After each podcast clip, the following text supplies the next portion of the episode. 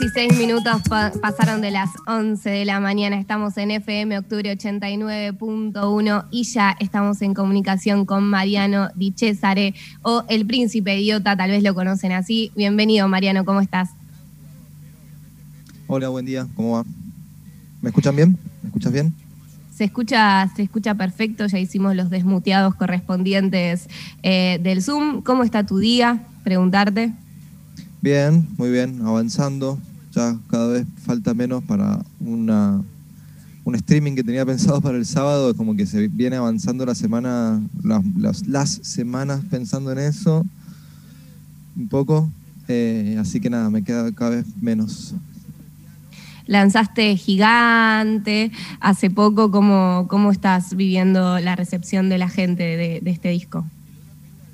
Súper bien, la verdad que mm, muy sorprendente todo lo que sucedió con ese disco porque mm, un día antes de publicarlo no tenía idea de qué iba a ser, el título se lo puse el mismo día.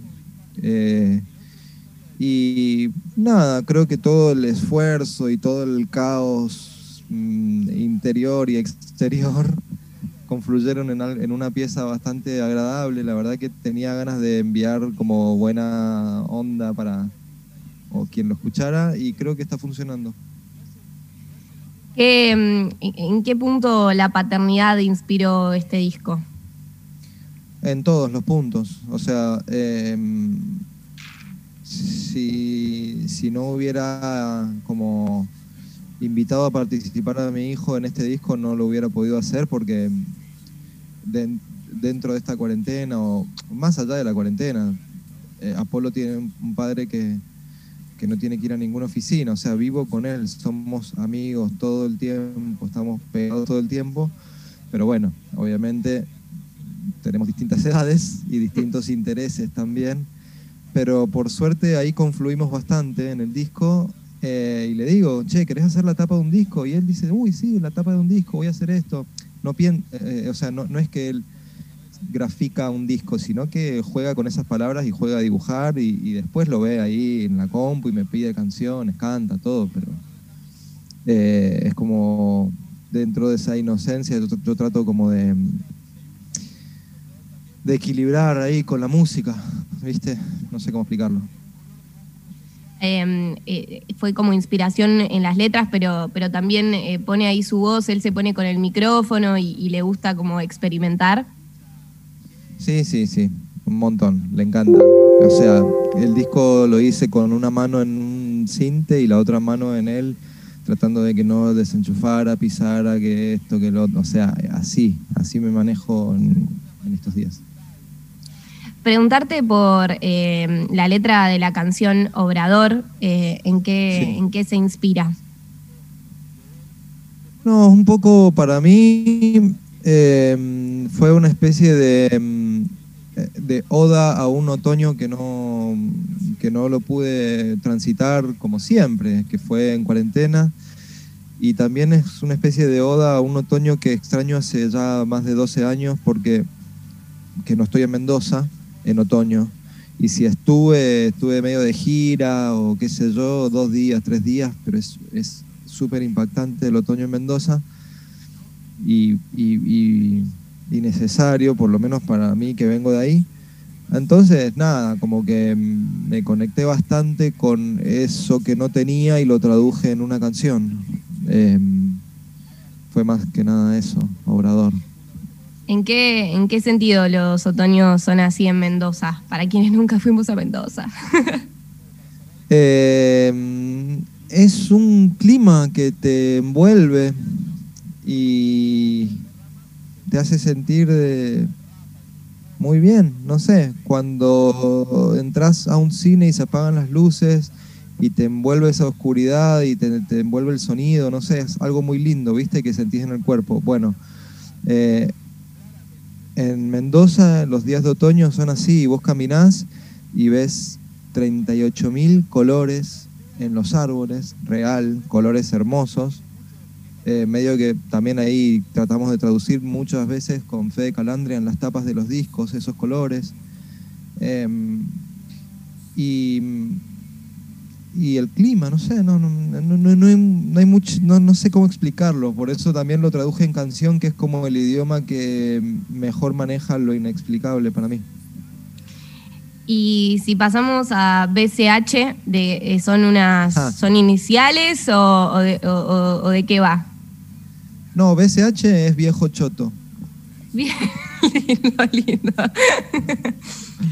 Está bien. Eh, sí, sí, no, fue una. BCH es un tema de ahí del último disco del Príncipe que mm, la grabé mm, así, como, como muchas de las letras de ahí de ese disco de ahora, del Príncipe, las grabé como muy tratando de captar la improvisación y lo que estaba sucediendo en el momento, porque tenía que irme a cocinar, tenía que hacer esto, lo otro, entonces como que pum, pum, pum.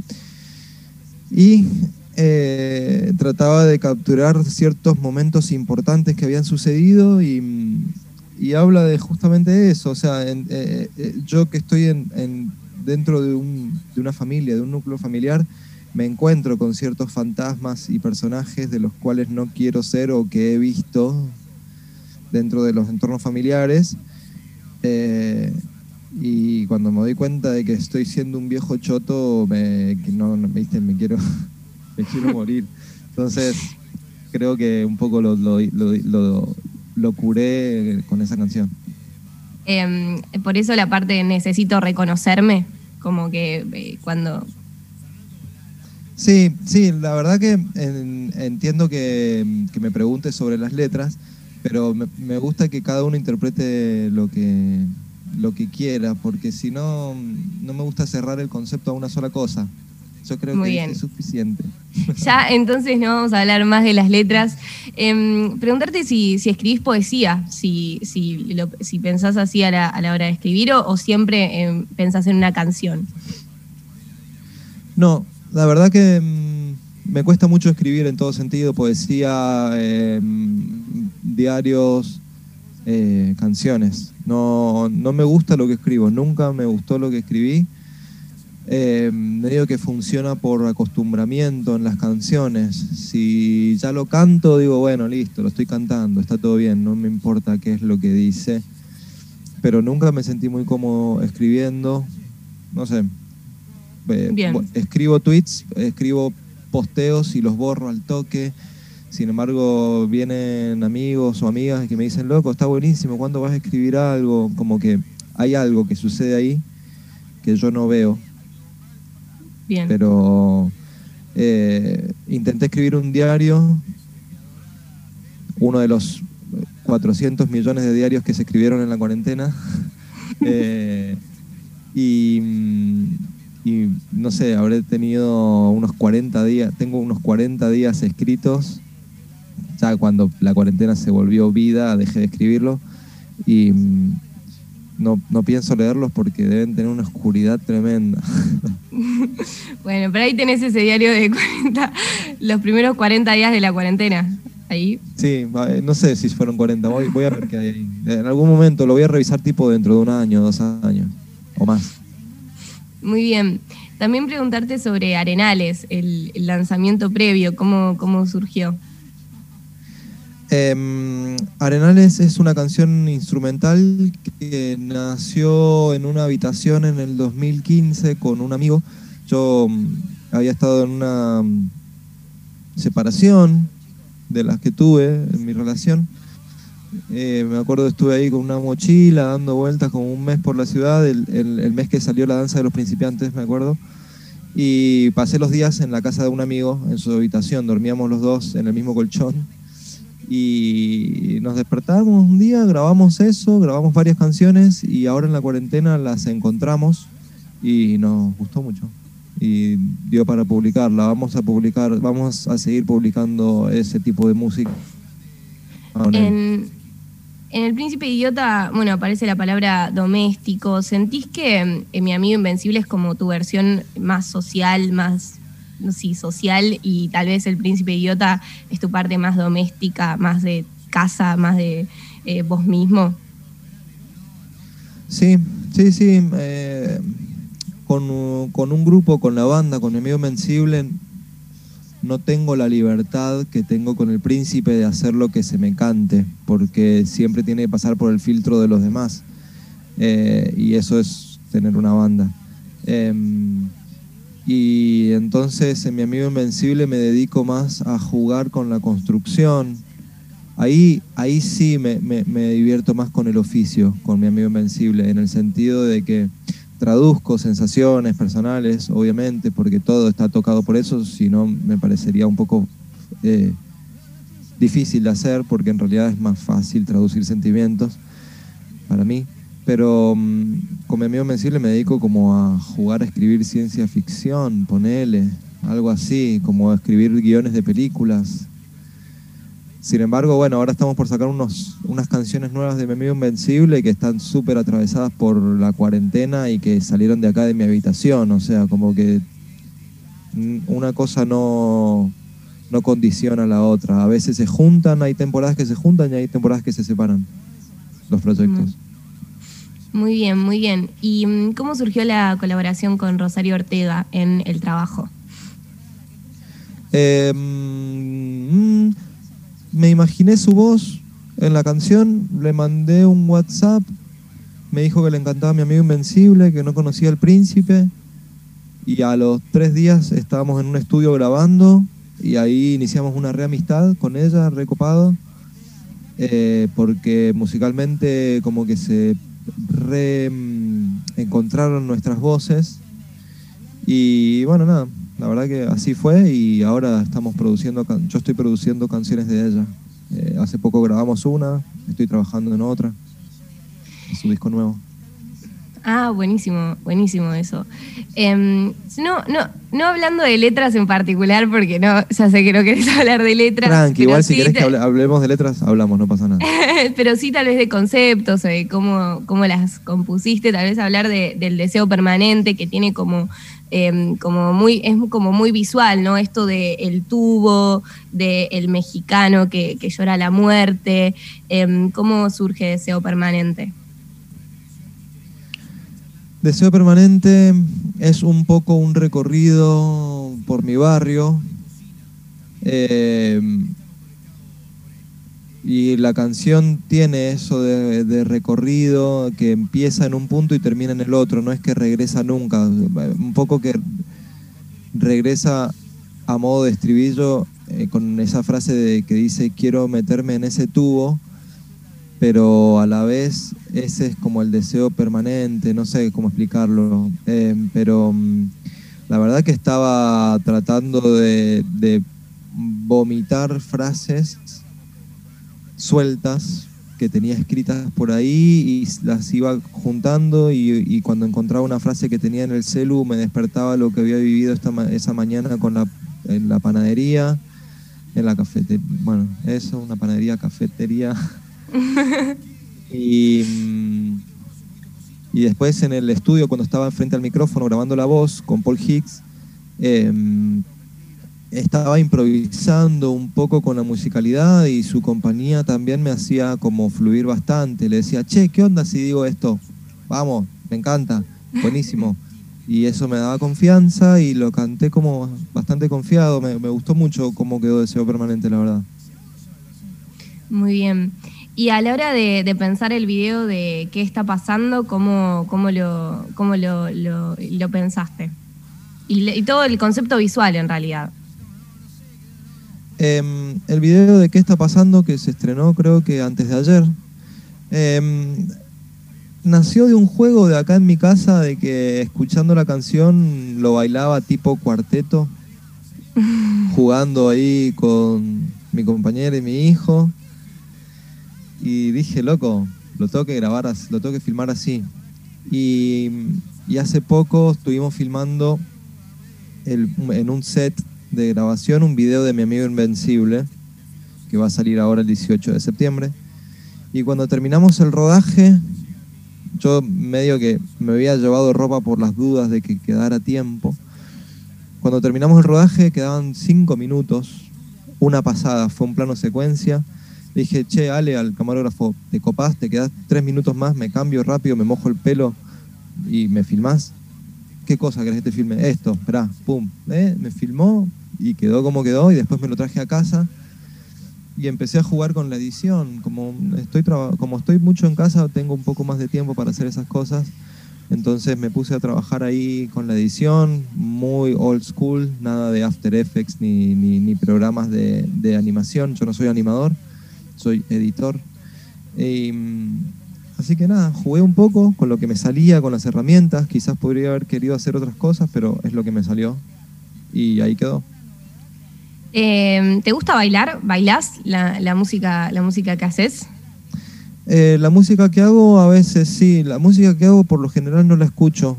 Ahora me pasó con Gigante que sí, lo escuché como cuatro veces porque, porque fue corto el proceso de realización. Cuando, cuando el, el disco o las canciones tardan mucho en cocinarse, una vez que las saco me las quiero sacar de encima y quiero avanzar con otra cosa nueva, entonces no vuelvo a escuchar mucho. Sí, las escucho bastante porque mi hijo pide bastante música y, a veces paro el oído cuando él está escuchando y va, ah, mira eso, qué loco, o mira eso, qué feo, o mira eso, qué bueno, no sé. Pero sí, me gusta bailar, la verdad que bailamos bastante. Después del desayuno, bailamos bastante con mi hijo. ¿Él te pide volver a escucharte? ¿O escuchar música solamente? No, escuchar o tocar las canciones. Me pide ahí canciones de mi amigo, del príncipe. Él se pone a tocar la batería, el teclado. Muy bien. Estamos acá con Mariano y César, el príncipe idiota en FM Octubre 89.1. Preguntarte qué, qué pensás de, la escena musical actual. Eh, bueno, Mi Amigo Invencible es como ya una banda, se quiere eh, bastante histórica, ¿no? De, esto que llaman eh, la nueva generación tan federal eh, y, de, del indie mendocino, si se puede, no sé, se, encerrar en indie, digamos. Em, ¿qué, pensás? ¿Estás ¿Sentís que al estar en Capital estás menos conectado con Mendoza y con lo que está pasando y la movida ahí? ¿O, te llegan datas? ¿qué, ¿Qué percibís? Em, no, con Mendoza yo sigo conectado con mis amigues, de la escena, pero más que nada entre nosotros, compartiéndonos música, trabajando. Gigante lo, lo hice gracias a un cinte que, que se compró Luca Begueri, de usted señálmelo, y me dijo que lo tuviera en mi casa hasta que pudiera enviárselo en medio de la cuarentena. Entonces tenía un cinte acá en mi casa y lo hice, o sea como que estoy conectado.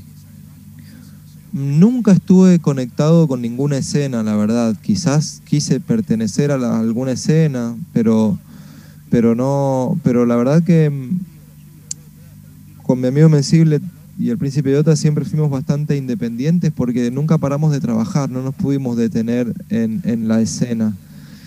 Em, me hubiera gustado participar más, ponele, pero es como medio una especie de rótulo o, catálogo que la gente necesita para ir a buscar música. O sea, en ese sentido, eh, la etiqueta de manso indie no, para mí no, no, sirve mucho más que para eso, para que la gente diga, ah, mira, hay una escena, a ver qué hay ahí. Ah, mira, hay una banda que se llama Mi Amigo Invencible. Genial, buenísimo. Ah, hay gente que viene a escuchar por eso. Em, pero la verdad que nosotros siempre, o por lo menos desde mi punto de vista, yo siempre quise ser como más ciudadano del mundo más que de otro lugar, no estoy atado a ningún lugar, la verdad. Eh, la, música que, la música que escucho es de todo el mundo, ¿no? Y, mm, ¿Y qué es lo que pienso de la escena de ahora? No te podría decir mucho también porque el ahora está totalmente en revolución y cambios. Disfruto de Louta, disfruto de Pantroputo, de las ligas menores, de Luca Bocci, no sé, me gusta escuchar música y no sé, no sé, me gusta la gente que produce videos con plata, me gusta la gente que no tiene plata para producir videos, me gusta todo. Muy bien, muy bien. Y ah, para la gente que, está escuchando, eh, que, que, nos digas y que comentes qué podemos hacer como, como personas que escuchamos música y que consumimos música para ayudar a artistas independientes o para bancar a las escenas. Em, se puede hacer mucho y ya, y ya el hecho de escuchar, de darle play y de compartir eh, y de correr la voz, eso creo que es el favor más grande. Después el resto depende de cada uno y de la situación de cada uno. Eh, existen plataformas como Bandcamp que se pueden comprar los discos a un precio totalmente eh, barato. Em, existen, también esto depende del artista un poco. Eh, ahora en este momento yo encontré la manera de, gracias a mi, a mi amigo Facuto Bodán, que me dijo cómo hacerlo, encontré la manera de poder eh, cobrar por shows gratis, a medio de donación, como si fuera a la gorra, ponele, pero con un link de transferencia eh, que es lo que voy a estar haciendo ahora en este momento. Este sábado voy a estar tocando en YouTube gratis para quien quiera y para quien quiera colaborar sabe que justamente el motor de, la fábrica de canciones es también un poco la, devolución de la gente. Que hay que, hay que mm, trabajar un montón para poder generar la, para poder construir entre todos ese espacio de alimentación de entre quien escucha y quienes no. En Argentina estamos muy acostumbrados a descargar todo gratis, a hacer todo gratis. O sea, yo vengo de una generación en la que en la entrada me decían, loco, somos tres, tenemos medio vino y un peso, déjanos pasar. Dale. O sea, así fue toda la vida y medio que, que ahora se necesita un poco entrar en un sistema de, de remuneración, que es la música que escuchamos. O sea, las bandas que escucho yo, por ejemplo, Yo la tengo, es una banda que se conoce en todo el mundo, pero sin embargo ellos tocan para 300, 400 personas en, Estados Unidos, pero tocan mucho, todo el tiempo, porque saben que la gente también los apoya porque les gusta, no sé cómo explicarlo. Pero no es una mala palabra cobrar. Bien. ¿Cómo preparas el show de este sábado?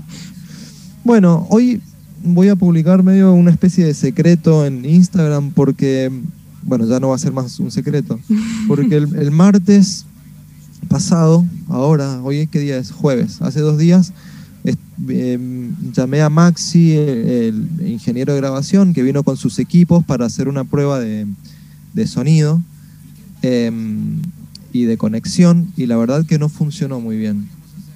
Y todo lo que tenía planeado Em, se me dio, se me derrumbó. Yo tenía pensado tocar con teclados, con programaciones, con guitarra eléctrica, un montón de cosas, pero la conexión no estaba dando abasto. Y entonces decidimos grabarlo ese día.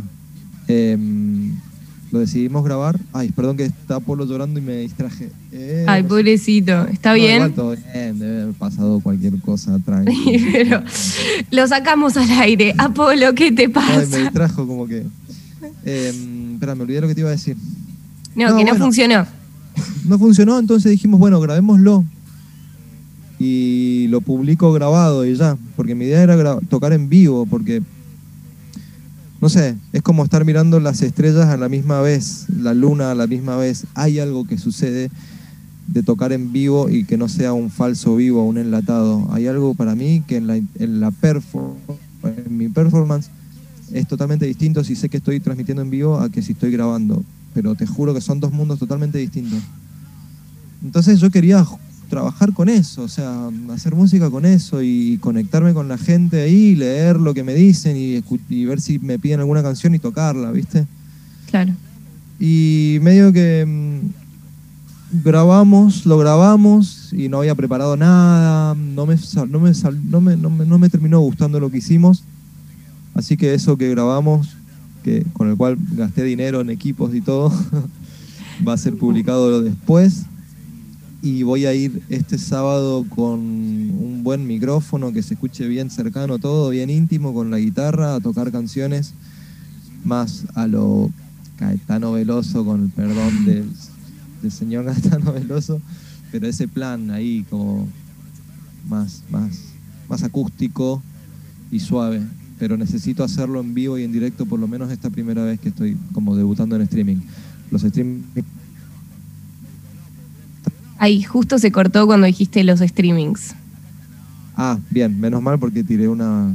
Tiraste, tiraste beef, bardeaste. No, no, que los, streamings enlatados es como que no me divierten, la verdad, mucho. Y los voy a hacer, seguramente. Con mi amigo Invencible vamos a hacer un buen, una buena sesión. Pero, pero en formato banda tal vez es diferente. Claro, sí, sí, hay más cosas para ver. Eh, así que nada, bueno, eso. Que quería hacer algo, preparar algo re zarpado y voy a terminar haciendo algo distinto. Bueno, pero va a estar zarpado también este fin de semana. Vean el streaming de El Príncipe Idiota. Em, bueno, preguntarte si te acordás de alguna fecha en algún, en algún lugar flashero que hayan hecho con mi amigo, tipo, como pensar de salir de las cuatro paredes de nuestras casas en donde estamos aislados. Eh, ¿Te acordás de algún viaje, alguna fecha que hayan hecho, eh, ya sea con el Príncipe Idiota, con mi amigo Invencible, que hayan viajado y que digan, wow, no puedo creer que estamos acá?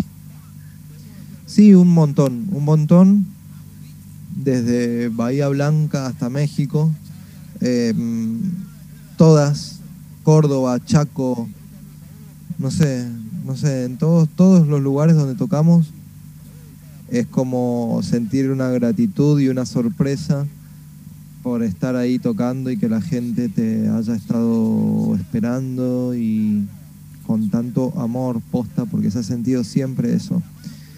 Eh, quizás la más extrema fue en Monterrey, que fue lo más lejos que llegamos con la banda.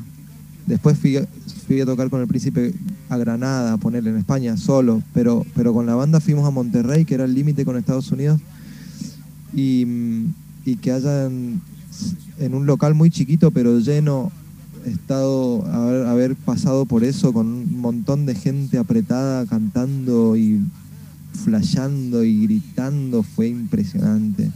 Éramos 50 personas, pero estábamos en el culo del mundo para nosotros y fue una, locura hermosa. Y, cantando sus canciones, que bueno, que atravesaron las fronteras. Agarrándose los pelos, agarrándose los pelos, como hermoso. Obviamente nosotros también nos agarramos los pelos. Muy bien, bueno, Mariano, muchísimas gracias. ¿Alguna recomendación musical que hayas estado escuchando, de serie, de película, libro, lo que sea? Soy muy malo para recomendar, eh, pero bueno, no, ahora estoy, me regalaron Diario del Dinero de Blefari, em, que no lo había querido leer porque, viste, es muy reciente todo y como que no estaba sentía que no estaba preparado, pero agradezco mucho a mi amiga y a mi amigo Rita Pols y Federico Luis Tachela que me regalaron el libro, eh, porque desde la primera página volé un montón, un montón, un montón, porque es lo con lo que más me identifico, un artista increíble que nunca quiso decirle a nadie que era artista, eh, no, no, no, una locura. Em, y después serie, vi una serie que me gustó un montón que se llama The Morning Show. Que no está en Netflix. Que está muy bien. Eh, se filmó el año pasado y como medio como que reivindica, no reivindica, perdón, eh, como que mm, trata bastante el, movimiento Me Too, pero, pero desde, desde un lugar distinto, no panfletario, increíble, increíble, te hace reflexionar un montón y la verdad que te la pasás muy bien porque, no sé, también está Jennifer Aniston. Eh, bien. Y película... No pasa nada igual, no tenés por qué, cada cosita no pasa nada. ¿Querés decir que estoy hablando un montón? No, no quiero decir eso, no quiero decir eso. Em, preguntarte un poco si, si Rosario Blefari te marcó como, como músico, si la llegaste a si la conociste, si alguna, cuáles fueron tus contactos con Rosario. Sí, sí, nos conocimos bastante, éramos vecinos del barrio, pero tampoco hubieron unos mates fallidos que siempre hablamos de tomar. Le escribí siempre para buscar libros, porque en realidad yo a ella la conocí más de del cine, el teatro y la literatura más que de la música. Eh, a ella la, vi, la conocí por primera vez en Silvia Prieto en el, no sé, en el 99, no sé. Y Suárez yo no escuchaba en ese momento. Rarísimo porque escuchaba el otro yo y yo sé que en esa época también se juntaban, ¿viste? En el Diario del Dinero habla de que se va a la casa de, María Fernanda. Em, y, y ella como solista la conocí por un amigo, también hace muchísimos años, pero no me conecté del todo, me conecté más que nada con, con ella como actriz, después, después la vi en el teatro un par de veces y después los libros.